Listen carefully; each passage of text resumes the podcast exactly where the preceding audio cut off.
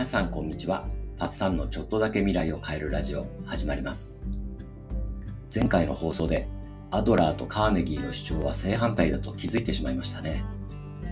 カーネギーは人を動かすの中で他者の長所を見つけて称賛しようと言っています。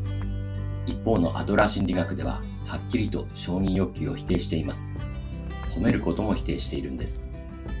両方の本を読んでどちらも納得してしまうとどうしたらいいのか困惑してしまいますよね。今日はそこら辺について考えてみたいと思います。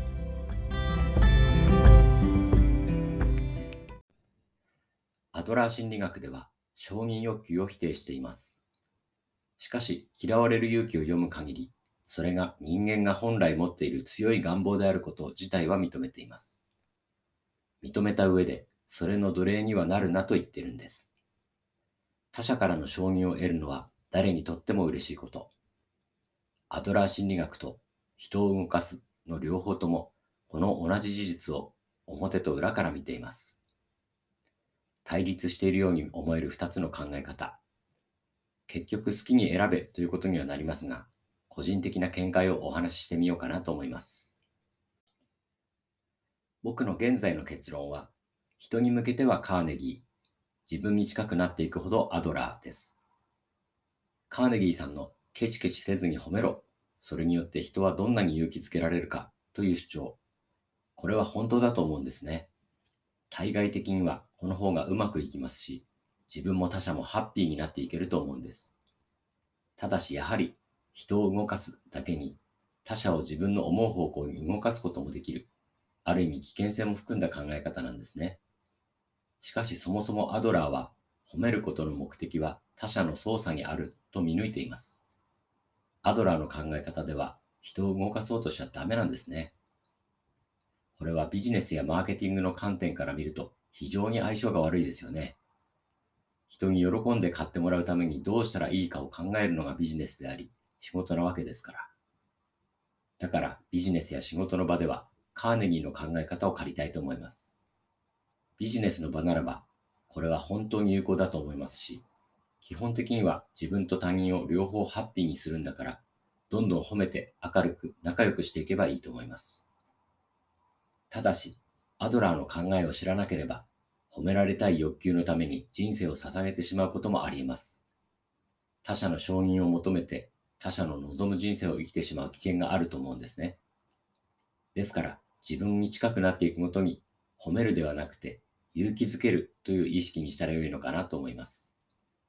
アドラーもカーネギーも他者を勇気づけるという点では一致しています。操作しようとか誘導しようという気持ちがゼロならば、賞賛は勇気づけになると僕は思います。僕が感じた混乱からちょっと本書から脱線してカーネギー VS アドラーみたいになってますけど、実はこの人を動かすの中にアドラーに言及した部分があるんです。誠実な関心を寄せるという章です。ちょっと引用しましょう。ウィーンの有名な心理学者、アルフレッド・アドラーは、その著書でこう言っている。他人のことに関心を持たない人は、苦難の人生を歩まねばならず、他人に対しても大きな迷惑をかける。人間のあらゆる失敗は、そういう人たちの間から生まれる。心理学の書はたくさんあるが、どれを読んでもこれほど私たちにとって意味深い言葉には滅多に出くわさないだろう。このアドラーの言葉は何度も繰り返して味わう値打ちがある。カーネギーはアドラー心理学についても知っていたんですね。知った上で人を動かすを書いていたんですね。この章は他者と友好な関係を築くにはどうしたらいいかというテーマです。友を得るにはわざわざ本を読むまでもない世の中で一番優れたその道の達人のやり方を学べばいい。それは犬だという話で始まります。犬がなぜこんなに愛されるのか。それは犬がただ純粋な愛情を人に向けて発しているからですよね。人の関心を引こうとするよりも自分が相手に純粋な関心を寄せること。それが人に好かれる秘訣だよということです。これについて耳が痛いと思ったのは以前お話しした通り。もっともっと自分の好きな人たちの話を聞いてみたい、理解したいと思わせてくれる話ですね。今日のところはこの辺までにしましょう。